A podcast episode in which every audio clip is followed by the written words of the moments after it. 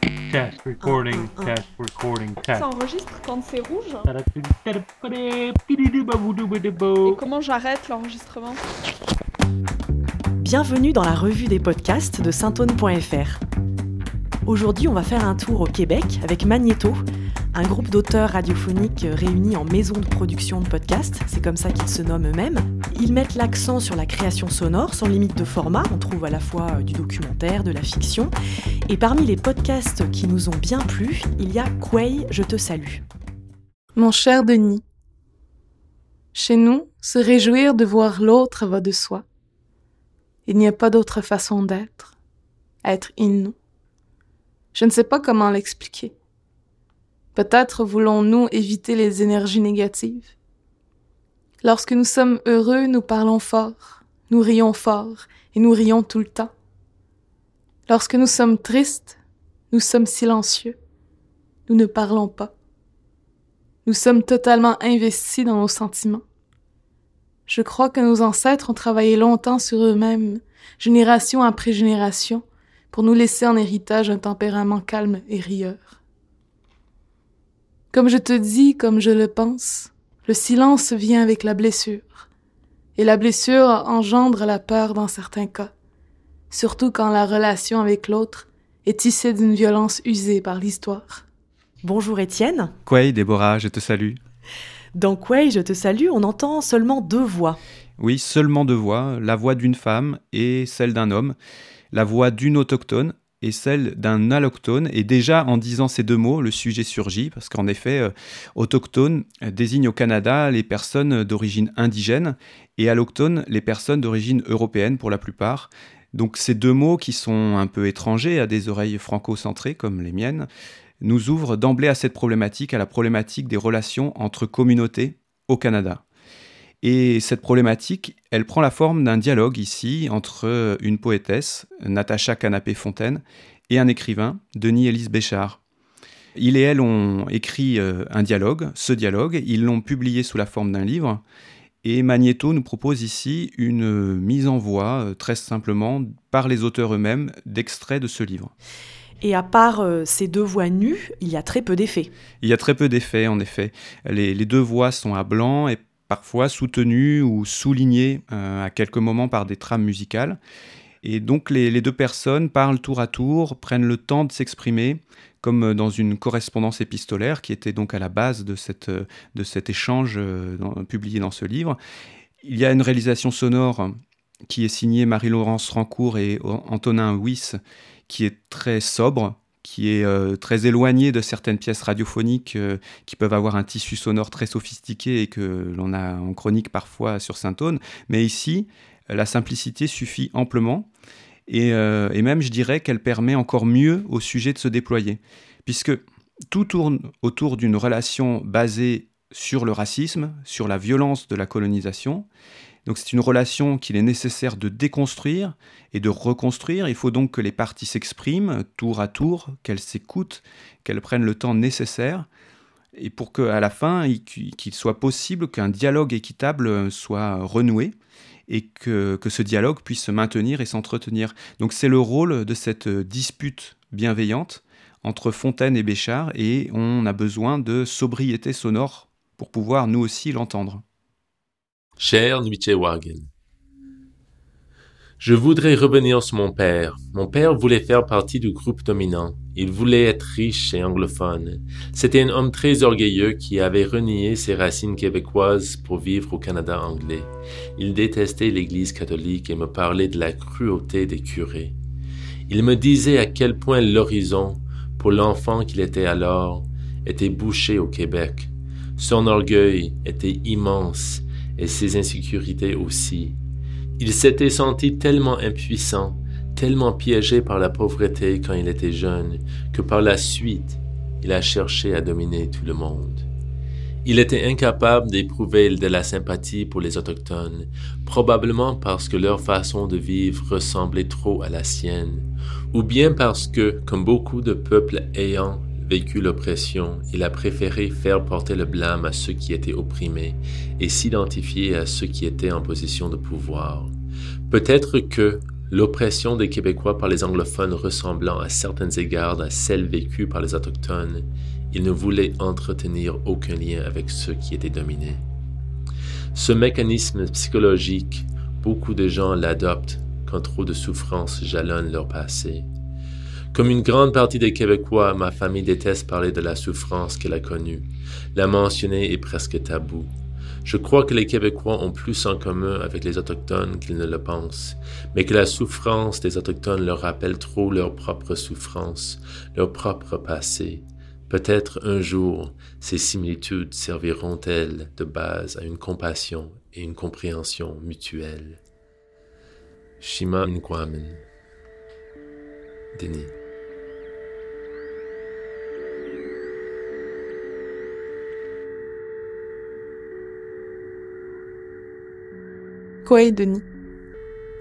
Je crois qu'il faut se laisser des moments dans la vie pour regarder ces démons en face. L'ombre dont je te parle, c'est cette intention qui a été à l'origine de la création des réserves. Une intention vile, génocidaire, aliénante. On dit souvent que c'est l'intention qui compte, et l'intention demeure, quels que soient les gestes qui sont posés par la suite. Après, on a fabriqué une amnésie collective au sein du peuple québécois, en rayant la présence autochtone de l'histoire du pays. Une amnésie programmée par les gouvernements. Et nous, nous vivons avec cette idée d'être effacés, oubliés, incarcérés. Certains en sont même venus à croire, sans qu'on leur demande, qu'ils devaient s'effacer eux-mêmes. Pour moi, ce qui fonctionne euh, vraiment bien dans cette euh, création Quay, je te salue, c'est que l'échange entre les deux auteurs est ancré dans le vécu. Euh, ils partent de leur expérience pour prendre de la distance, reculer peu à peu, s'observer. Et ça amène une question qui d'ailleurs est formulée plusieurs fois, je crois, dans la pièce. Pourquoi on en est arrivé là? Pourquoi la parole a été si difficile à, à ouvrir entre Québécois et autochtones? Donc on part de deux individus qui s'adressent l'un à l'autre, et puis ça devient deux peuples qui s'adressent l'un à l'autre euh, dans une sorte de rituel de, guérison par la parole. Alors quoi, je te salue nous a marqué également, car lorsqu'il est sorti, euh, il détonnait de la production euh, ordinaire de Magneto. Alors c'est vrai que les, les, premières créations de Magneto sont d'un tout autre ton, pour moi plus superficiel, notamment comme la série Périphérie, des récits intimes à la première personne, euh, comme La Cavale, par exemple, où un jeune homme raconte qu'il a passé plusieurs années à éviter la prison, euh, Polyamour, des témoignages de couples non exclusifs, ou All Box, une histoire, une aventure d'un soir qui tourne à l'obsession pour une jeune femme. donc c'est tout à fait dans la lignée de Transfert, un des podcasts de slate.fr qui collectionne euh, les histoires chocs et euh, un peu glauques à mon goût.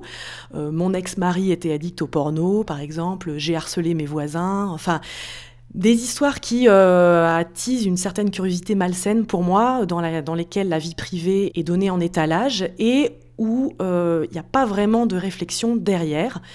Alors quand même, pour nuancer euh, mon propos, euh, je trouve que Périphérie, euh, donc côté québécois, garde une certaine pudeur par rapport au podcast que propose Slate avec Transfert. Mhm. Alors je voudrais aussi mentionner un autre podcast de Magneto, parmi les premiers qu'ils ont réalisé, 13 novembre, rue de Charonne. C'est le témoignage de l'une des victimes de l'attaque du bar La Belle Équipe à Paris. Quand j'ai écouté ce, ce podcast, j'étais pendu à la voix de cette jeune femme, euh, qui est très calme, qui laisse des silences. Alors son récit est glaçant, puisqu'il nous fait euh, vivre cette tuerie de l'intérieur, seconde après seconde. Et c'est vrai qu'après l'écoute, j'étais euh, abasourdie. Et je me suis demandé à quoi ça sert de nous faire entendre ce témoignage-là, sachant qu'il porte encore les marques d'un traumatisme. Et je me suis aussi demandé Combien de temps est-ce qu'il est juste d'attendre avant de collecter euh, une histoire euh, qui porte une telle, violence? Quelle était aussi l'intention de Jean-Baptiste Hervé qui a eu l'idée euh, de, ce podcast? Alors, tandis que Magneto avait justement surtout publié des entretiens intimes ou d'autres copier-coller de formes radiophoniques contemporaines comme Radio Live, qui sont des histoires racontées sur scène, depuis très récemment, on assiste finalement à l'éclosion de d'autres formats, de nombreux formats différents dans Magneto, des documentaires, des fictions, du son seul, Alors ça a commencé en fait par un calendrier sonore de l'Avent. Euh, C'était au mois de décembre dernier et chaque jour du mois de décembre, Magneto publiait une minute de son enregistré aux quatre coins du monde. Alors ce n'est pas une idée neuve, euh, c'est euh, notamment le, le, collectif anglais Sound Diaries qui avait inventé ça, c'était au début des années 2010, mais donner à entendre ces bruits, ces bruissements humains ou naturels, dans tout ce qu'ils peuvent avoir de chaotique, euh, c'est loin du côté lisse des petites vies d'urbains branchés, et tout d'un coup, ça a permis de rendre compte du champ des possibles de Magnéto. Et depuis, dans leur fil de podcast, j'ai entendu euh, le journal de bord d'une jeune navigatrice de 15 ans, avec comme toile de fond une histoire d'amour, amitié. Ça s'appelle euh, Noué et dénoué, c'est réalisé par Alexandra Vio. J'ai entendu encore euh, La fantaisie du Brahms, un documentaire d'Olivier Ginesté sur un laboratoire de recherche sur le cerveau, la musique et le son. Alors c'est un vrai documentaire d'information, mais c'est aussi euh, une sorte de mise en abîme euh, passionnante dans laquelle on se sent un peu comme un cobaye, à qui on fait entendre des sons et on est invité à aiguiser notre perception et à guetter les effets qu'ont les sons sur notre cerveau. Pour percevoir un son, il faut d'abord avoir une onde sonore.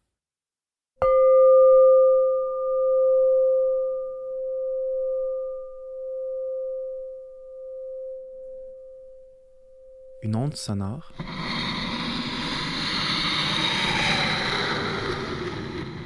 C'est un déplacement de couche d'air.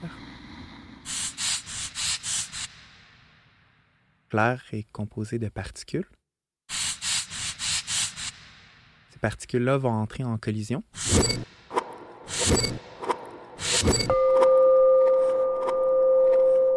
Cette collision-là de particules d'air va se rendre dans votre conduit auditif.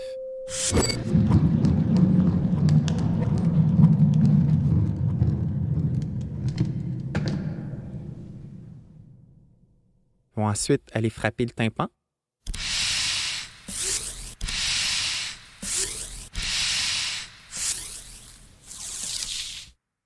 Le tympan va vibrer comme un tambour.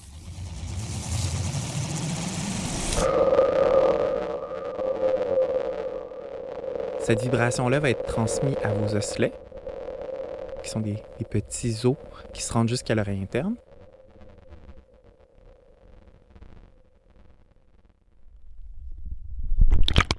L'oreille interne est composée de liquide.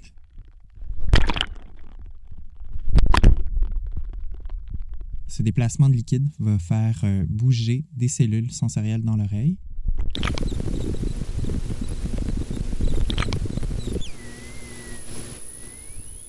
Elles, vont transmettre de l'électricité à vos cellules nerveuses. Vos cellules nerveuses vont ensuite transférer cette électricité de votre cochlée jusqu'à votre cerveau. Et c'est comme ça que vous allez percevoir un son. Bref, on peut donc comme ça, dans Magneto, glisser d'une production à une autre et y passer ses journées et ses nuits. Alors, bien sûr, Magneto, c'est tout frais, ça n'a que quelques mois d'existence, et on a un peu l'impression que ça part dans tous les sens, on ne comprend pas bien leur catégorie, leur série, mais cet aspect euh, tout feu, tout flamme est assez sympathique, et malgré une disparité de forme et de contenu, il y a un dénominateur commun qui serait euh, le, le, ton est sérieux mais sans chichi, c'est souvent profond et c'est toujours bienveillant. On sent que les, personnes derrière Magneto sont des passionnés de radio, des fanatiques même, je dirais, en tout cas certainement des connaisseurs, des gens qui ont des oreilles larges et qui écoutent les radios et les podcasts français. Dans un de leurs jingles, on reconnaît la voix de Daniel Mermet, euh, ailleurs un, un, extrait de France Culture.